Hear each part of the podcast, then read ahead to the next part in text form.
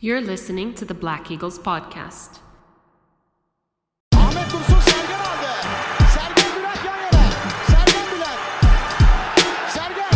Orada Tümer var. Tümer'e doğru aksınlar gitti. Tümer topu aldı. Sergen aldı. Gol! Gol! Gol! Sergen attı. Sergen attı. Şampiyonlar geldi. Sergen attı. İbrahim pası. Roma. Şimdi Ahmet. İkinci gole gidiyor Beşiktaş. Ahmet. Beşiktaş.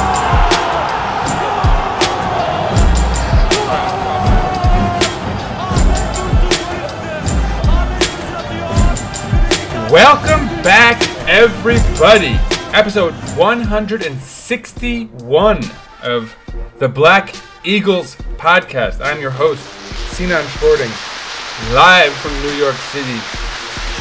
Spring has sprung over here. Weather's nice, feeling good. Once I finish recording this podcast, I'll get out into the nice weather again. So with me today, however... on the other side of the planet, and in slightly different weather conditions, I suspect. And back again with me, Aaron Armstrong, everyone. Oh, pleasure to be here, Sinan. Thanks for having me again. Back again, yeah, of course. So, how's Ankara? You're in the snow, I hear, huh? I came here to enjoy some time off, and given that it's always raining in Belgium, I thought it would be a nice... change of scenery. I figured that since it's spring it would be hot, but right now we literally have a blizzard outside. It's snowing quite heavily, so I'm stuck indoors, and it's a completely different tale than what you just described, I guess. Exactly, but, yeah. It's fun, it's still fun. I enjoy watching snow, I guess, so... Yeah, I'm actually a snow fan, you know that? Like, if it's gonna be cold, at least, like, snow is, like, a sort of positive spin on things. So yeah, true. But so, obviously, more importantly here, for our listeners, is Beşiktaş. And we're obviously coming in off of... Podcast. A huge match, right? The big derby against Fenerbahçe. Yeah. I needed a co-host for this one. We have to elaborate, and we have to...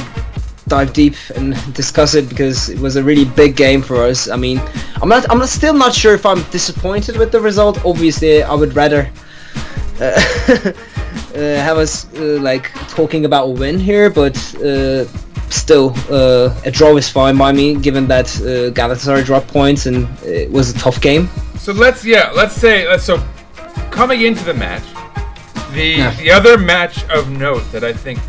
That people are most concerned with was Galatasaray hosting, which is funny to say, Rizespor.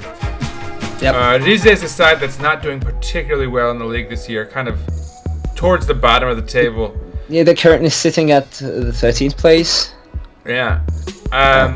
And despite that, they won 4-3 or 3-4.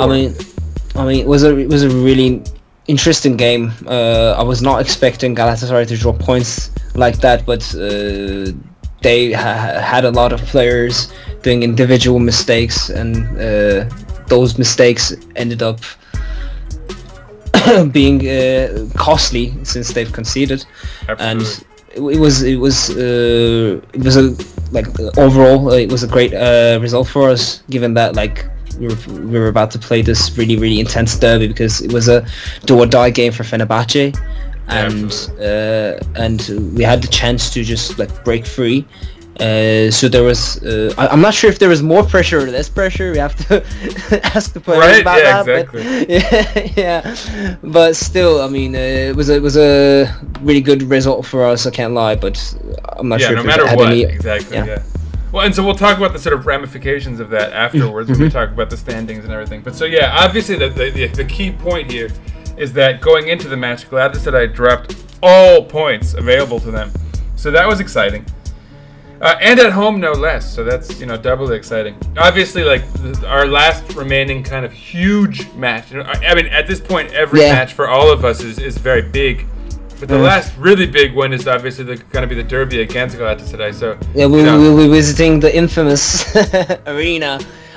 I don't remember I think it was back when we had Talisca in 2017. We got our last win there, but I mean, It has been 3 years since we've been losing. Actually, last year we drew there. Nil-nil. That's all it would take, honestly. But so, I mean, we'll talk about that again, you know. But first, let's talk Fenerbahçe and what was obviously a gigantic match for us. To lead into it, I'll go through the lineups, and I'll do it the way I did the last cup match. I'll go sort of positionally over both sides' lineups, because I think everyone's, you know, we know their guys well enough to be curious.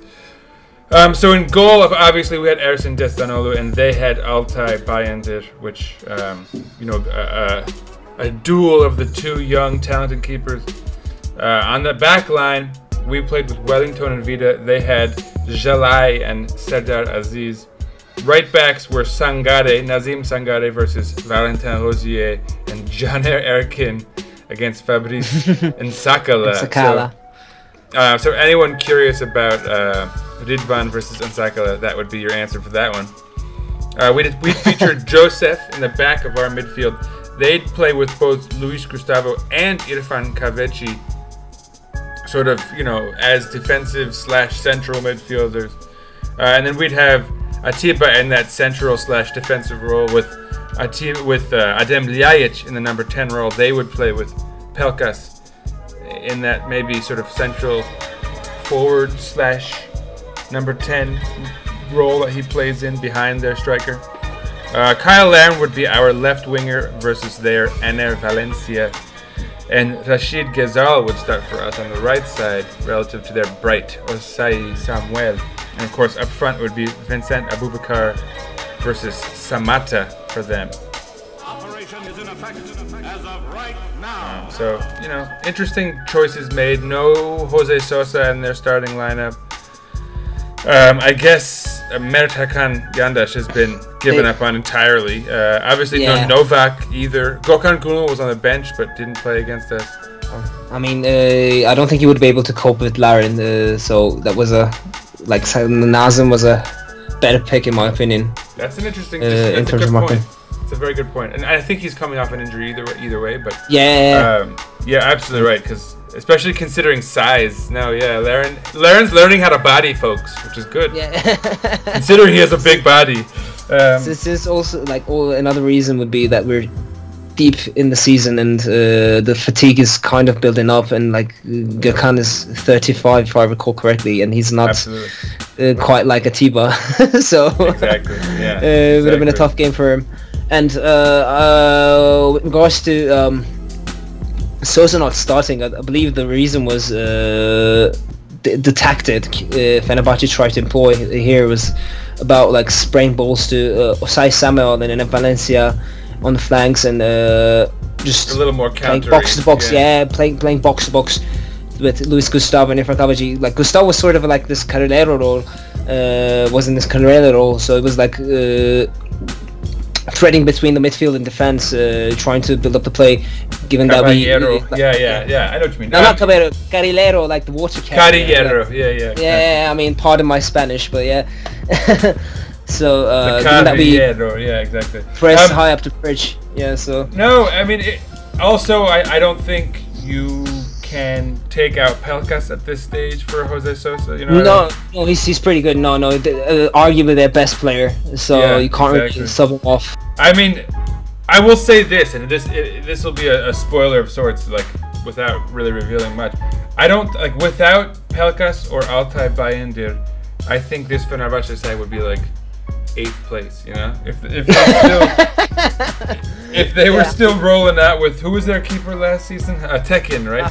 Harun. Yeah. Oh, they would be in trouble, I think.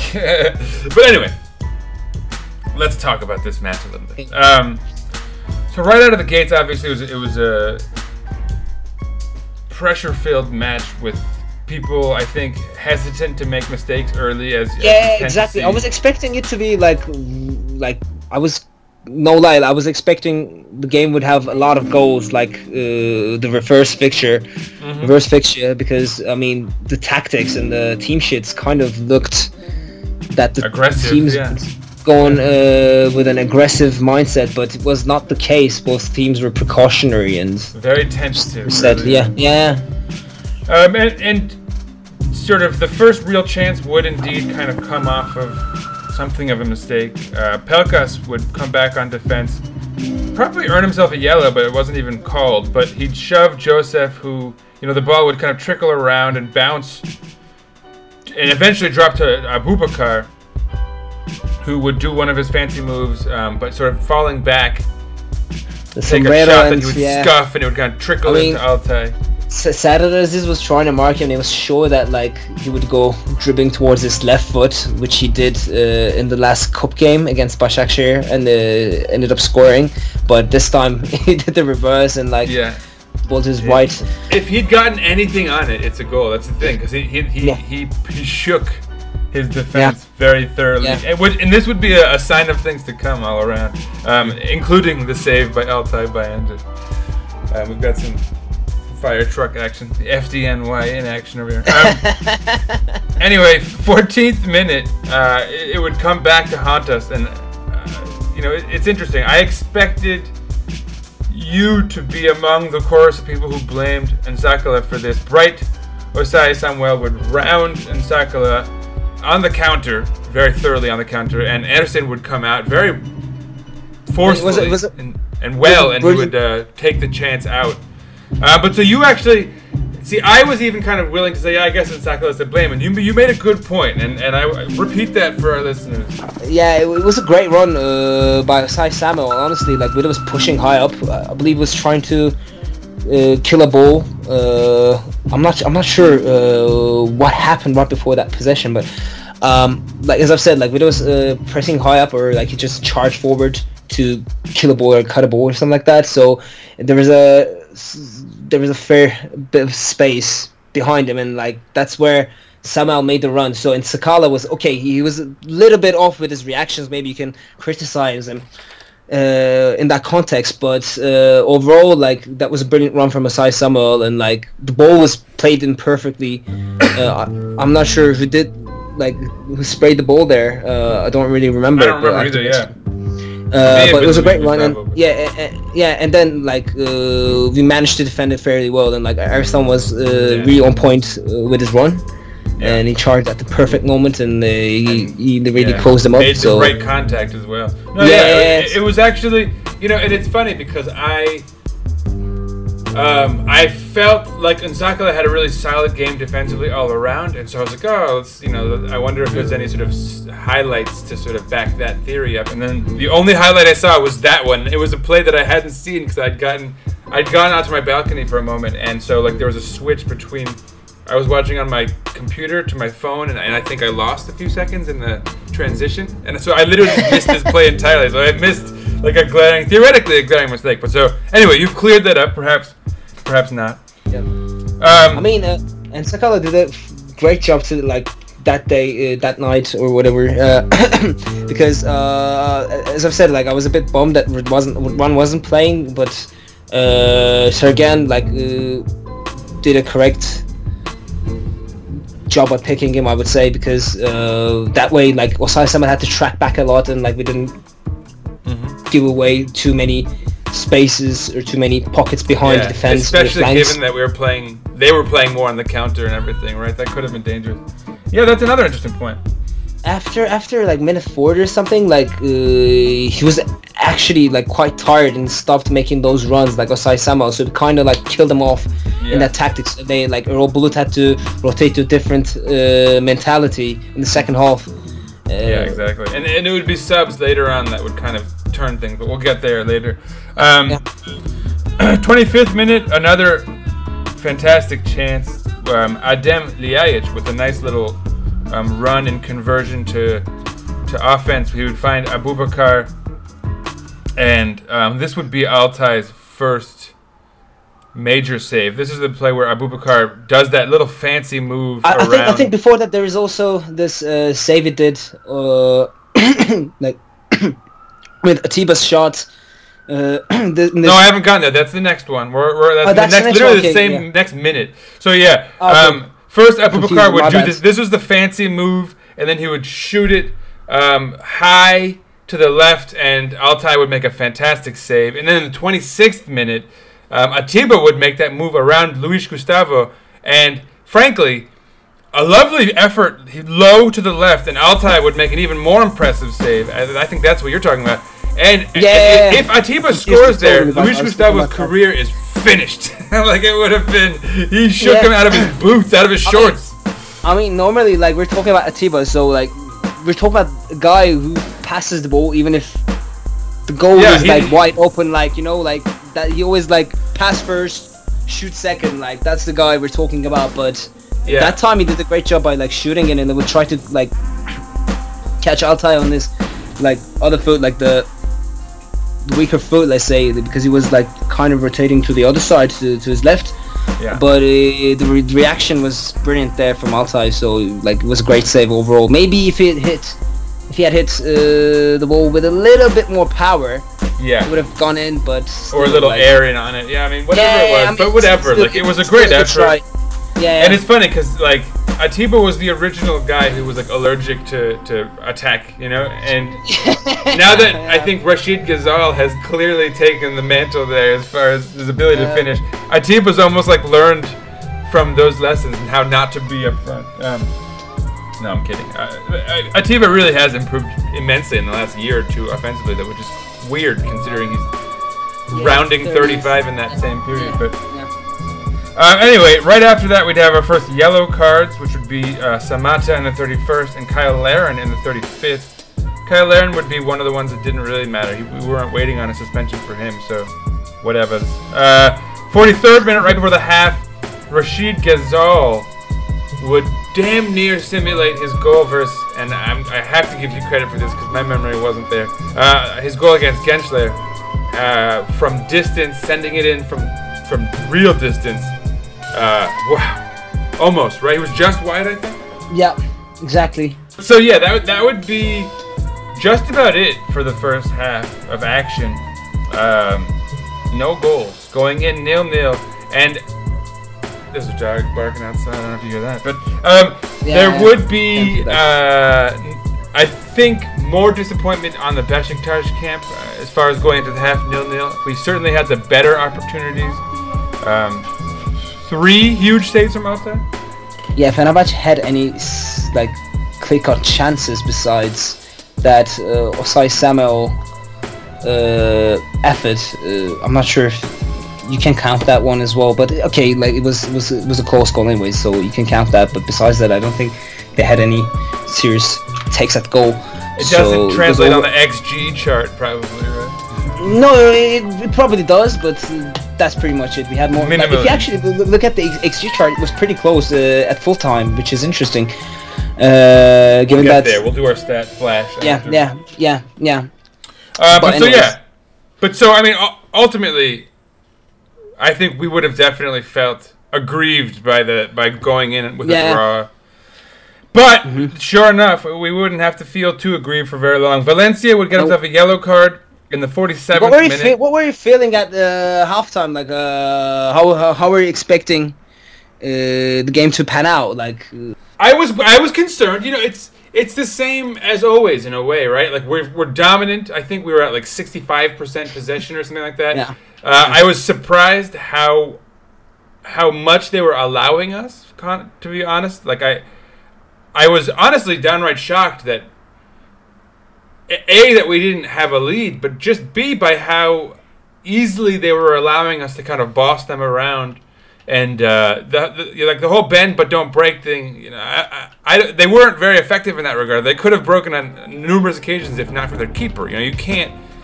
Even the best keeper in the world isn't. You know, you can't just rely on that. So I felt, you know, I was definitely not.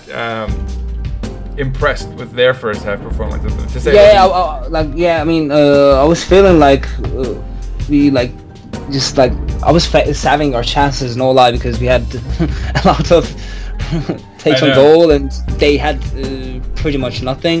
And Abubakar should have already had a brace, if not a hat. Yeah, you know I mean? Like exactly. Crazy. So I was like feeling confident that we would get a goal in the second half and like just capitalize on that, but it was a different story. Let's get into that. Well, and actually, it wasn't a different story in the one sense. We would indeed get a goal, and it would be right out of the gate. Yeah. They would get a yellow card, Enner Valencia with a foul that would set up a free kick for Rashid Ghezzal, who you never want to give that man a free kick. He sends it up, finds Domagoj Vida, and it was one of those free kicks that was so good that, you know, even had Domagoj Vida missed on it and whiffed or whatever, Kyle Larin was right there to get onto it next. So can't say enough about Rashid Ghezzal's ability crossing the ball. Maybe not finishing, but that's a whole other thing. But so yeah, it's not about goal. It's not necessarily about his finishing. It's about his decisions. Like I mean, I was really frustrated by the fact that he tried to dribble his way into the goal. Well, I mean, typically it's like he goes impotent up front. But yeah, and in this week it was particularly the dribbling. It's funny, he alternates between not impacting a game enough and over relying on just sending it across, and he'll typically even get an assist or two anyway, but versus these times where he's dribbling all over the place, and sometimes he's very effective with it but doesn't really do the last bit that he needs to, right? Yeah, I mean, perhaps if he had done that as well, he wouldn't be here, so that's not the dilemma. True. Yeah. And like in Turkey, you can just be an assist master, whereas I think in another league where you're spending a bunch of money on a guy, like you want them to contribute in a lot more ways. Although I think, frankly, like any league and any team in any league would take a guy who can give you 15 assists. You know what I mean? But that's whatever. But so yeah, 1-0 as you expect. Even 51st minute, we almost got another one. Adem Ljajic would bring a ball down with his head. It would be a little imprecise, but it would eventually get to Abubakar, who would again send in a lovely shot, high. Damn near to the cross. It would have been a perfectly finished shot, but again, Altay, full stretch, save. In the 58th minute, Sardar Aziz would get a yellow card. And this is about where we'd see subs. Jose Sosa would enter the game in the 59th minute for İrfan Can Kahveci. Mametiam would enter for Samata. And... can't even read my notes. Who came in last for them? Tisserand came on. Tisserand came in. Yeah, exactly. Yeah. For who? For Sardar Aziz. Sardar Aziz. Yeah, he was pretty worn out at this point because he wasn't having a good time trying to mark Abubakar. Yeah. He really tired him off, and it was bullying him really hard, so he had to come off. And even still, right out of that substitution break in the 61st minute. Yet again, this time it would be on the ground. Ghezzal would set up Abubakar, who would just... This is the time where he would just shake... I don't know who it was he shook out of his boots, but he did that shimmy move and then sent it... Yeah, I think it was Tisserand. Was that Tisserand? Man, he... Yeah. But then the shot... Yeah, I mean... Stumped, frankly. It was right towards the groin of Altay, so... This is the one opportunity where he actually did it all himself in terms of creation, but then didn't do enough with the finish. Whereas in all the other opportunities, I think Altay could very much take credit. He closed them up pretty well. Can't lie, the movements and the budding, the sizing up of Altay was brilliant there. But I mean, if you're a top level striker, which I believe Abubakar is. I would expect him to either lob the ball or try to beat him off the dribble again, or just finesse him quite well. But it was overall a weak finish. Yeah, I mean, but it's okay. We're not gonna criticize Abubakar here. The guy's got 16 goals for us this year or something. So, and then he made it happen with his turn in the first place. It was that brilliant turn made it happen. So no, he created that chance for himself. You know, you can't give him too much slack for it. But what you can say is just 10 minutes later, in a moment after that, both sides were whoa, this is getting crazy. Fener had to close up shop. We were kind of wow, we've got to figure out how to get this goal. But it would come again on the counter. Sosa would get a free kick off of it, and they started to push. Well, so first, this is the free kick, and. Ersin would make a world-class save. Great save, yeah. It was a great save. It was a great free kick. I remember Nsakala laying down under the... yeah, that was a hilarious setup for the yeah, exactly. Yeah. I mean, at that point, Fenerbahce started pushing up. a little bit more.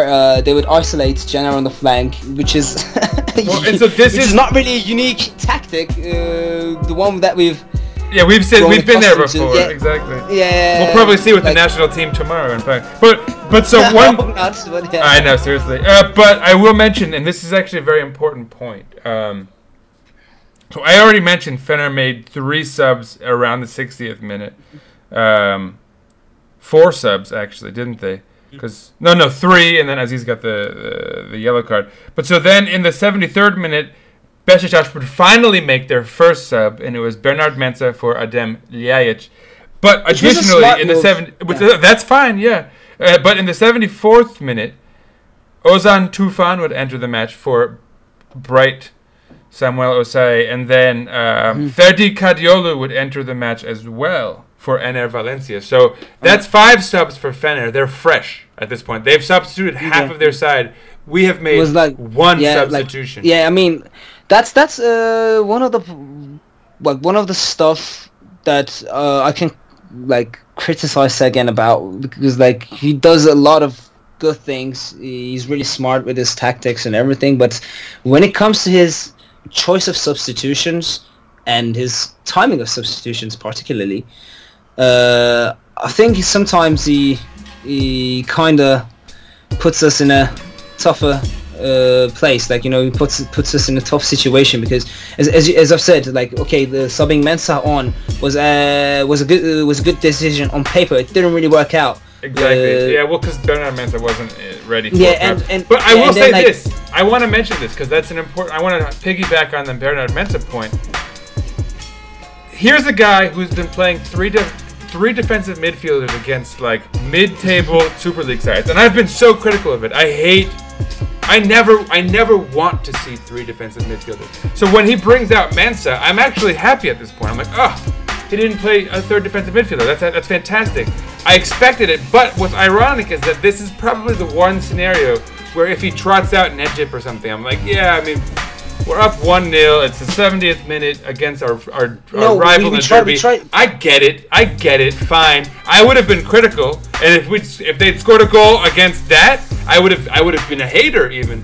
But it's just funny to me that, logically speaking, for a guy who likes to play 3 defensive midfielders, the one time he doesn't do it is against an actually good side late in the match. So. The thing is that would be too much. I agree.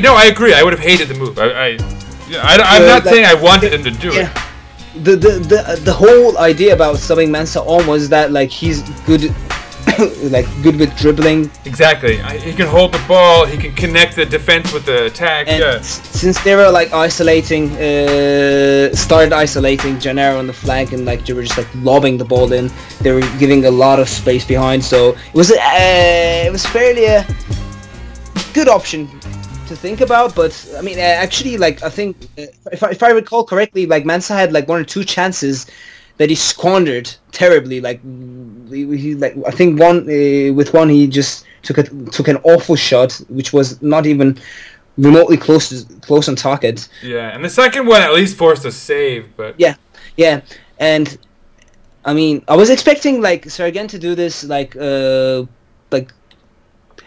kind of rotating to play to these subbing this counter attack mentality that he sometimes adopts with pacey wingers, which he actually did in the reverse fixture, as I've mentioned.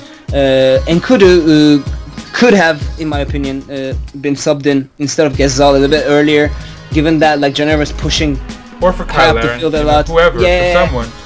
But no, it had to be on the right flank, because when Janer pushes high up the field, he can't really track back. Exactly. That's his biggest. And Kyle Larin is very effective now. Handicap. I remember us conceding a lot of goals last year because we would try to employ the same tactic, and Janer wouldn't be able to track back quite efficiently, and we would give away a lot of space on our left flank, and it would end up being a goal against us. So I was low-key expecting Sergen to do something similar to that, but unfortunately he thought of something else. Maybe he saw something that we weren't able to see, so he was thinking about something else. So But he just sort of sat on the pot. He didn't do anything. Anyway, but so what happens next? Jose Sosa gets a yellow card in the 79th minute.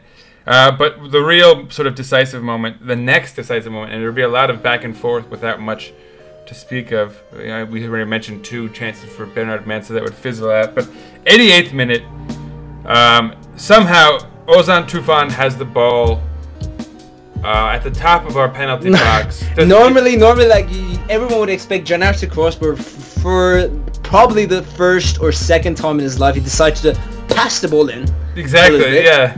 And then, like, Ozan got it, beat two players off dribble and just finessed it with power, which was a great effort. And like, it was a wonder strike. It was a wonder screamer, strike. Yeah, yeah. Can't say enough about it. And 1-1. I don't really want to talk that much about it either. Cause it's just I'm guessing that like Fenerbahce fans had a similar reaction to what we had when Babel scored that goal at Kadıköy like 3 years ago, like the game that we've seen in Manhattan together. That strike like was absolutely amazing. So like it was a brilliant goal. Like you can't say anything about it, and it was dispiriting because like we should have gotten the match, but it was also kind of just because it was just that good of a strike. When someone like does something like that, you just have to applaud, man. Like, exactly. Really just, exactly. You know, like be And of course, at that point, we'd be put on our back foot. The last chance would again drop to Fener. Actually, it would be a free kick. Who else but Janer would send it in? It would bounce around. Follow Sosa. He'd send it in. It would bounce around, and somehow drop to Luis Gustavo, who would choke basically. Luckily. And that would be it. And then we had one or two chances after that as well. Like I remember Abubakar had one shot on goal as well. I forgot to mention right after their goal, by the way, Nkudu came in for Kyle Larin. That was too late, and he would be very effective actually. He would be a contributing factor to the chance you're mentioning. Pelkas would get a yellow card in the 92nd minute. Could have been his second. I mentioned he 12th minute. He probably could have gotten one. Yeah. 94th minute, Rashid Ghezzal would get himself a yellow, and that's a stinker because he's out of the next match. Luckily, it's against Kasım Paşa. We have that buffer match before Alanya, so in a sense, it's good that he got out of the way.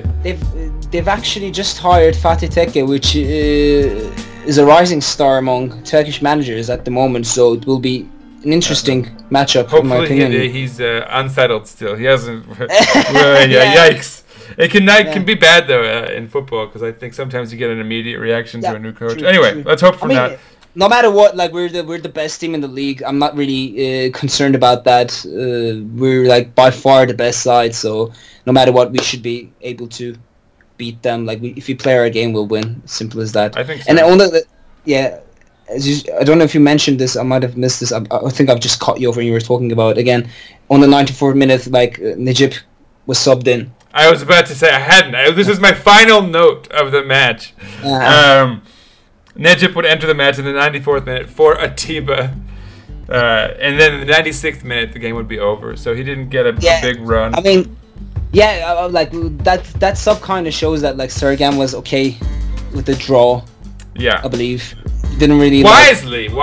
I think... Yeah, most of us fans were emotional and probably would have like wanted we want the bragging rights, you know? Exactly. So we were like, this man, we're not gonna... Oh, can I curse in this? I'll bleep it, don't worry. Okay, but sure you're absolutely right now, it's alright. Anyways, like, we're like, oh, damn it, like, we should have won, whatever, but, like, he's thinking about the long run, and given that, like, Galatasaray dropped points, a point against one of your biggest rivals is a good take, you know? Like, it's not bad. And I believe like he was going for that, so it was like, might as well get a point instead of dropping everything. So you're right. I honestly, like my stance was that in the morning, I literally said this to myself. You know, I wouldn't admit this to other Beşiktaş fans because I know how emotional we are on the morning of a derby, but. I said, like, if we get a point, I'll be happy. We only need a point here because Galatasaray dropped a point. What that means is that we now have, with 1 point, instead of a 2-point buffer that we had over Galatasaray, now we have a 3-point buffer. And so that's a full 3 points. And, like, we have a game in hand. So. And a game in hand, exactly. So we can theoretically make that a 6-point buffer. And what that means is We could even lose to Galatasaray. Like, we can lose, not just draw. We could lose like 6-0 to Galatasaray, and it would maybe not even matter. You know what I'm saying? Like, that's how important that one point is. That's such an American way of thinking, but yeah. I mean, obviously, psychologically, if you lose 6-0, you're screwed. But I just mean, you know what I mean? Like they could like just have the time of their lives that match, and it could still like not even matter. Yeah, you know? Not even matter. Yeah, I mean, but so, that was the game. I mean, we've actually done a lot of great stuff in the game, like the tactic that we employ pretty much every game, like Atiba dropping deep. In the meanwhile, pulling their left winger, like the opposition left winger, to his side, and Rosier pushing up the field so that we can like create a triangle there with either one of our strikers or someone from midfield pushing up with Ghezzal and Rosier and like creating a chance there, which we did this game a lot as well. We would have like 4-on-4s, like 4-on-5s, stuff like that, but we weren't able to capitalize on that quite much. If we actually did that, it would have been a different story, but we had a lot of chances as we've talked about. Let's talk stats. Let me talk some stats, and let's see how that flavors your analysis here. So, first of all, shots were 14-14, but on target was 7-3 in Beşiktaş's favor. We had 57% possession to their 43%. Now remember also, all of these stats are to be flavored by the fact that we were up for a bit of this match, and so that tended to flip things around, and they got more possession in that last bit and more attempts on goal and all of that, so things look more equal than they should. And even still, I mean, we had 57% possession, but we completed 494 passes to their 366 at an 83% accuracy rate to their 74%. Basically, like, they played about as well as like Antalya Spor, you know what I mean? Which is crazy. They committed 20 fouls to our 17. They got 5 yellows to our 2. They had 7 corners to our 3. I think much of that was late in the match again in their scramble for something. Yeah, crosses and... So our guy Evron, he sent in his fancy stats. So, I mean, we'll talk about XG. You mentioned this. It was Beşiktaş 1.3 to Fener's 0.9, so pretty close, you could say. Statistics. So Evron sent in all these like individual stats. Vida completed 71 of 76 passes at a 93% rate, created 1 chance, won 8 of 11 duels, 6 clearances, 2 tackles, 8 recoveries. Wellington completed 57 of 74 passes at only 77% rate, which is... I think he was trying to plunk him over the middle a bit more than usual on long balls, but he won 7 of 15 duels, 5 clearances, 4 tackles, 5 fouls, 6 interceptions, 8 recoveries also. I think Vida had the standout match as far as defensively and obviously as well, you know, being the goal scorer. Abubakar, I mean, between those two, Abubakar created 1 chance, we know the one. He won 9 of 17 duels. 17, wow. 2 dribbles, won 4 or 5 headers. I have to mention this, like, I'm going to just cut you off there for a second. I have to mention this. Like, our defense did a really good job as always. I believe, like, since the break, our defense have been, like, unshakable. Yeah. Like, Wellington, like, with his, like, tactics and, like, physical advantage, like, Vida, his aerial domination, like, we've actually... played really well on defense as well. If it wasn't for, like, as we talked about, was on strike, despite everything, like despite that massive game Altay had, we would have gotten away with the win pretty much. So. But I mean, and there's we'll talk about this a little bit after. I wonder if you blame anyone in particular for that goal. But first, all right, let me talk a little bit more about individual stats. Rashid Ghezzal created 4 chances. He won 10 of 19 duels, so he was very active defensively for a change. 8 recoveries, 0 for 3 as far as shots on target. Kyle Larin won 1 chance. He created 1 chance. He only won 1 of 11 duels. 3 clearances, 2 interceptions, but I think he was very active and putting pressure, so he may not have won them, but he still affected play, I think. Still, not one of his better games in that regard. Valentin Rosier created 2 chances, won 4 of 7 duels, 4 recoveries, 2 interceptions. And finally, Joseph completed 57 of 66 passes for 86% rate, 3 out of 6 duels won, 2 clearances, 3 interceptions, and 10 recoveries. So he's doing a lot in the back, scooping balls up and turning sort of recoveries into offense. I think that speaks to his match pretty well. A lot of those stats didn't do a lot for me. Like Abubakar's stats don't speak out as being particularly impressive, but then when you look at his performance, you couldn't really. Yeah, you can't really read the game by stats. I like mentioning the stats because it gives you a chance to see how much you can actually look at the stats as an honest reflection of the match. And I think this is one of those things where if you look at the stats here, they say very little. True. They show a fairly equal match that didn't have any standout performers. And I think you could actually say the opposite. Beşiktaş dominated this match for about 55 minutes, and I think there were about 20 dead minutes, and then Fener had like a good maybe 10 to 15 minute stretch at the end there. But regardless of whether guys had stats that said they played well, I couldn't say anyone really had a terrible game for us, with the exception of maybe Bernard Mensah, who didn't really feature for very long.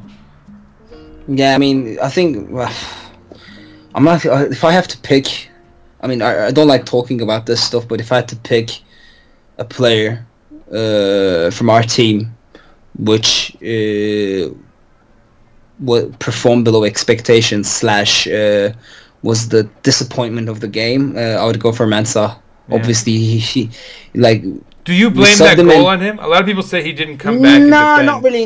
You can't really put the blame on anyone in that goal because I don't think it's a goal. It was trying to beat off players by the dribble, and he finessed it, and it actually went in. There's not much you can do for a strike like that. And Mensah's in there for his creative spark. You're not expecting him to be a world-class defender. It's not his mission to create, exactly. And think about Ghezzal's effort, the long shot effort he attempted in the second half. They tried to finesse it over to the far corner, and it just grazed off the bar. So if it had gone in, just think about that. Would you be able to blame anyone from the opposition team? I don't think you would be able to. So it's a similar circumstance. So I can't really blame Mensah. I can just talk about the reason, in my opinion, it was a disappointment was because that we subbed him in to do a specific task, and he did task, orchestrate the counterattacks and be effective. And hold the ball down a little better. And be a threat. Calm down the match, right? Exactly, be a threat. But he got dispossessed quite easily a few times. When we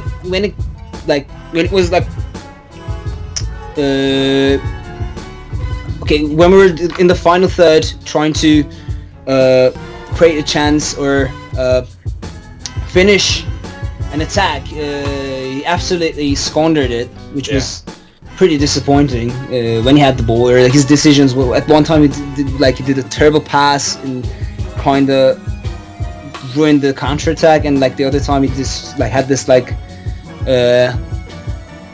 he was in front of the goal, and there was no defenders on him.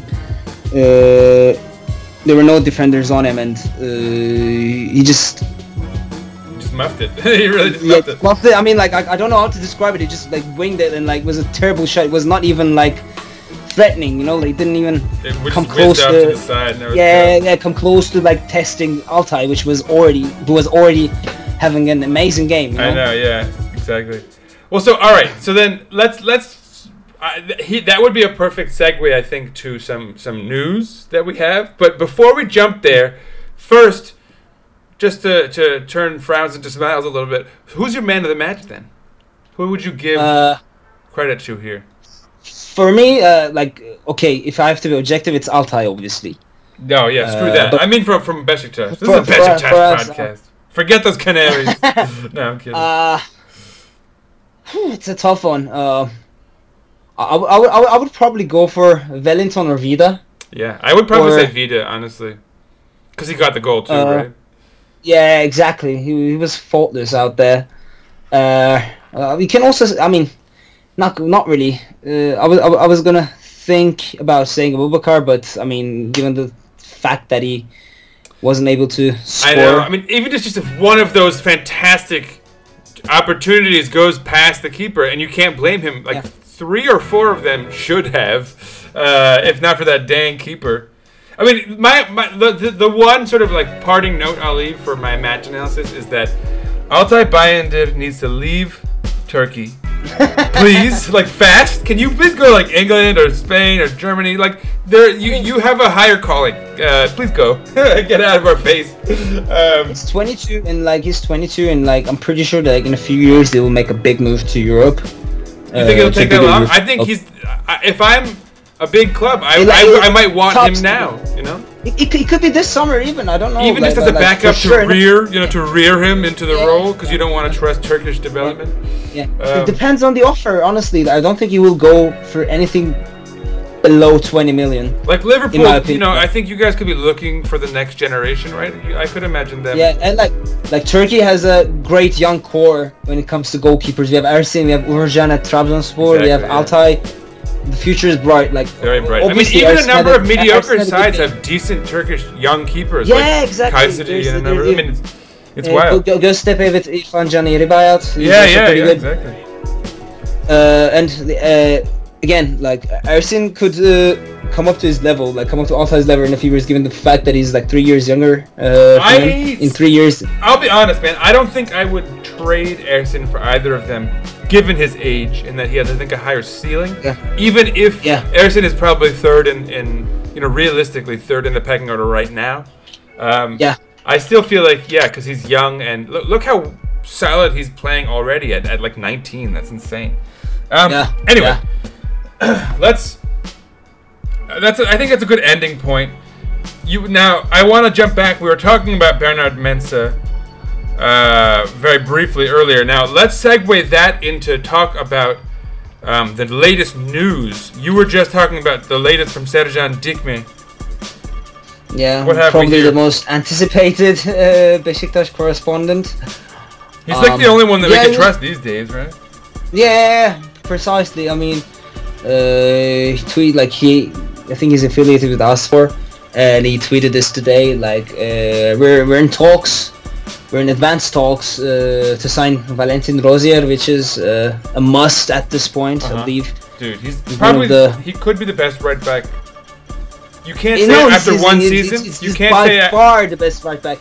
I was gonna say the best right back I've ever seen play for Beşiktaş. Yeah, that's crazy talk, perhaps. Because it's only after one season, but if he plays this well for 2 seasons, then he's definitely the best right back I've ever seen. He has also like drawn a lot of attention from France, his native country. I'm a little worried about that. Yeah, I saw. Yeah, due to his performance, but I believe that he wants to sign for Beşiktaş. I mean, look, if we have Champions League football, if we're champions, I don't see why he says no. Yeah, precisely. And then another point that Sergen made was. Apparently we're trying to allocate a budget for Ghezzal, which is also a no-brainer at this point. And I think Ghezal's interested. He even said, like, Alhamdulillah or something like that. Like, he got recalled to the Algerian national team, which is quite impressive for him. So, like, he wasn't included in the squad for a few years, given the fact that he was underperforming. I think like he only had like 8 contributions to goals in the last 3 seasons. This season the gems that we've unearthed this year, it's insane. Yeah, even Joseph, like he's been so good for us. It's crazy. Probably he's having his best season as well. Mm-hmm. So, as a leader, just as an all-around guy, like we finally have someone post Atiba to look to, you know, for stability there. It's crazy. And so finally, the last bit of news, and this is where it sort of ties into that last talk we had about Bernard Mensah. So I don't think anyone will be too shocked by this, huh? Yeah, at this point, if nothing radical or dramatic happens, let's say, we won't be exercising the buyout clause of 4.5 million euros that was included in his contract. So he will be going back to Kayserispor. as things stand. Yeah, and I suppose the fact that Montero has not mentioned any of this probably, in my opinion, it means we use the extension, the 1-year extension on his loan. Yeah, and wait another year. We might actually use that, given the fact that we're in the dire situation. I'm not sure if we can find a better centre back. Yeah, he's a great. I was convinced that he should have Wellington's spot. Well, when Wellington was struggling early on, because he was playing well enough. He's a good backup, you know. And he's only 21. You know, he has a ceiling that's much higher than where he is, I think. And lastly, I think you forgot this one. We also have one more bit of news. Let's say Dorukhan extending his contract as things stand, and he's in advanced talks with the Spanish side, Celta Vigo. He might become teammates with Okai, if he doesn't end up staying at West Bromwich. Is that who we lost Shinji Kagawa to? No, he went to Valladolid or Vallecano. No, I think he went to Real Zaragoza. That's what it was. Yeah. They're in the second division. I think he's in Greece now or something, right? Didn't he go? Really? Yeah. I think he's already moved on. Seriously? Yeah. I had no idea. I haven't been following him. Let me see. He's 32. No, it's still not right. Yo, he's signed for PAOK, which is... Wow. Yeah. Huh? Yes. I know. And finally, he had his dream to play in Spain or whatever. But so then after... whatever. I don't even want... He's not even worth airtime right now. I'd love to have a great Japanese or...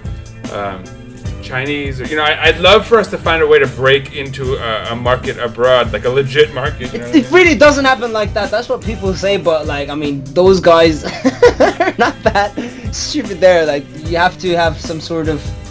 Well, I'll say this, because having lived in Japan, Shinji Kagawa carried legit currency as far as that goes. Like, if he had found a home with Beşiktaş, yeah, obviously you know better, but you have to be successful as well. That's the thing. Yeah.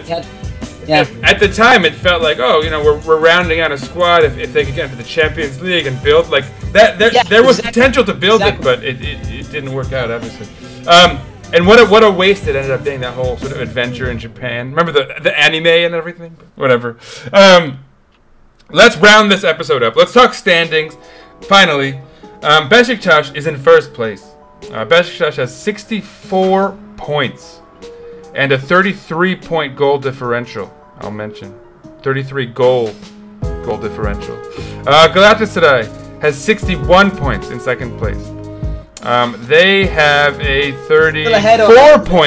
Yeah. They have a +1 goal differential on us. Fener is in third place with 59 points, 5 points back.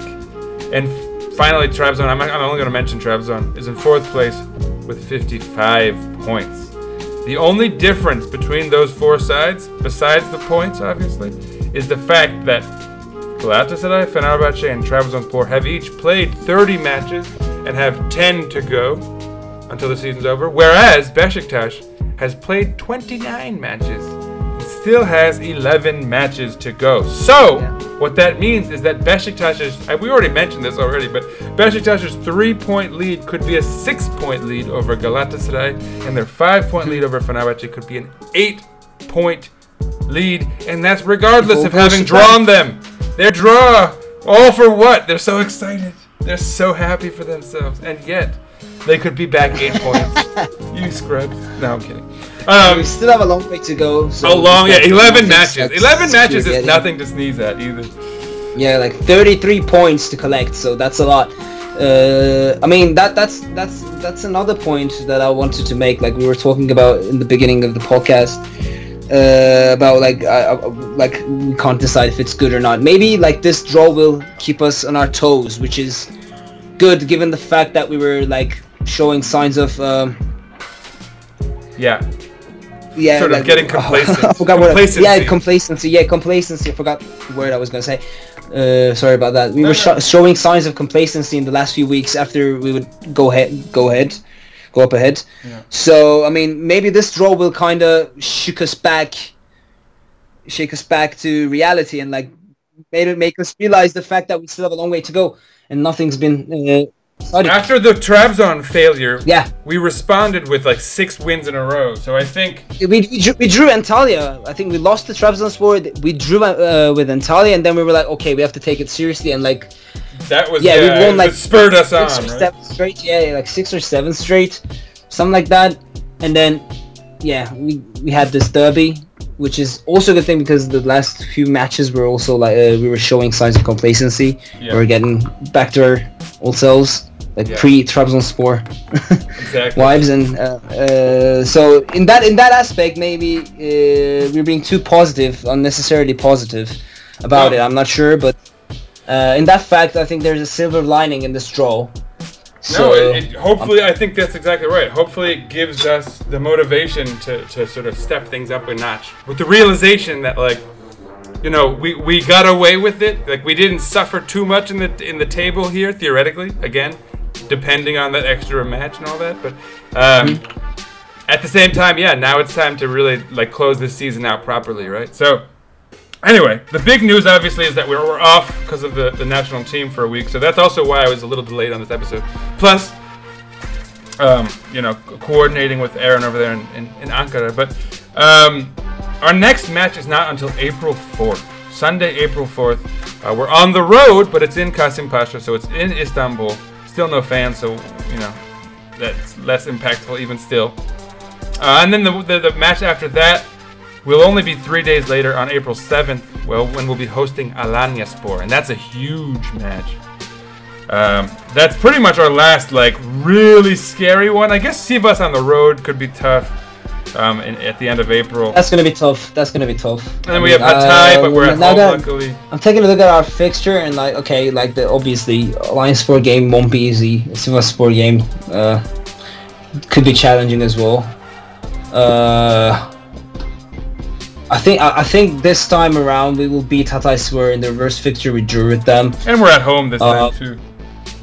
Yeah, and obviously the biggest game of the season, could be the title decider, the Galatasaray derby. So yeah, I mean, I think we have. If all goes to plan, I think we won't be dropping more than 6 points in any case. To be honest, I would sure hope not. I certainly hope not. But so anyway, knock on wood, as always. Yeah, knock on wood. Precisely. And we'll be back soon. I'll be back. Aaron, you're welcome back anytime, as always. Follow us on Twitter. Follow this guy at Aaron E Armstrong. Always a good follow. Lots of Beşiktaş. Sega. Probably some piss taking as well. A little bit, but it's okay. You can follow me at Sir_Rights_a lot. Follow the podcast at Eagles_podcast. Follow us on Instagram, Black Eagles Podcast, one word. Stay tuned for more. As always, we will be back. Shouts to everyone for the stats. Stay tuned for After the Beep. As always, our guy from Richmond, Virginia, Emre, the Southern Eagle, as he calls himself, has left some match notes. So stay tuned for that.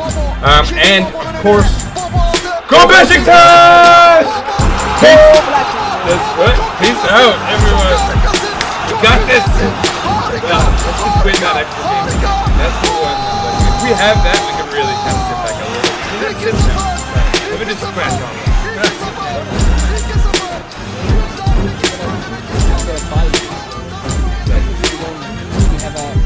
Game hand. So yeah. Play.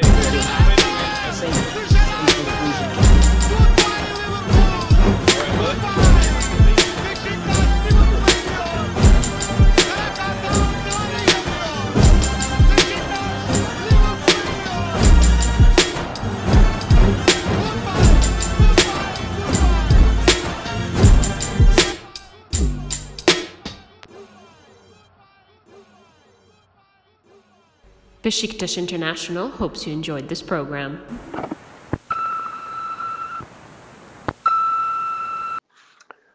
Hi, this time I'm leaving my message from Çeşme, Turkey. Yesterday just came to Turkey for a short break, watching the game in actually Turkey this time. For first half, what I would like to say is the Beşiktaş was trying to keep the game under control. They didn't push. They didn't leave much space for Fenerbahçe. So they were not attacking like they used to do. Same time, Fenerbahçe needed more to score a goal and win this game because they are behind. And they were interested to attacking, but actually they were not finishing and they were not making a dominance in the game for the first half. First 10 minutes, actually, Beşiktaş had about 80% to 20% ball control. And the referee allowed a couple harsh tackles from the Fenerbahçe players, let them play. Then later, he just stopped the counter-attack where Larin was going to be head-to-head with the Fenerbahçe goalkeeper. He just stopped that with foul. And what memorizing positions from first half, the Abubakar between the three players had a chance and shot. And shot didn't go a bit high, so low. Goalkeeper saved it. And in return, that corner kick, Atiba had also tried same way. Between 3-4 players, he shot. Also, goalkeeper made a good save there. Our goalie had one stoppage of their Osayi-Samuel's shot in the first half. Other than that, calm. If Beşiktaş maintained the composure, what they did in the first half, I believe Fenerbahçe will be leaving more chances for us to score. Referee is weird. I mean, this referee is giving so stupid fouls, then letting play for much harsher fouls, depending on the jersey colors. I know that referee, I know his father. And let's see. Hopefully, Beşiktaş doesn't lose this game. So we maintain the point difference between Fenerbahçe and Galatasaray. Even draw, we extend the lead against Galatasaray with 1 point because they lost unexpectedly on Friday night to Rizespor. No media is talking. They are all afraid of the Galatasaray coach. So, because the sky was cloudy, that's why they lost. They cannot create any excuse. They cannot talk about the wrong 11 wrong changes of the Galatasaray coach. That's all for the first half. I'll give you another one end of the game. Have a good one.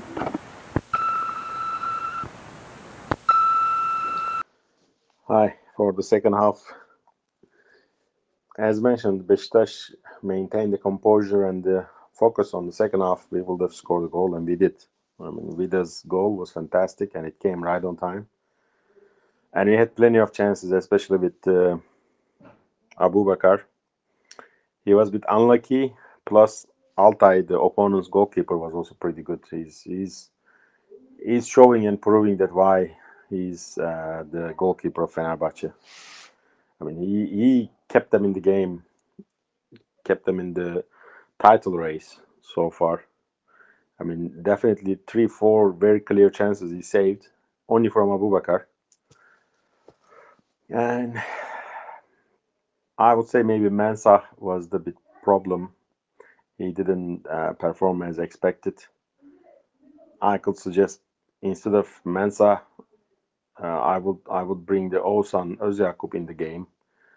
He would rather make a more critical and quick passes. In one position, actually, he didn't roll the ball in front of the Valentin Rosier, and Rosier got angry, and he tried to take an early shot.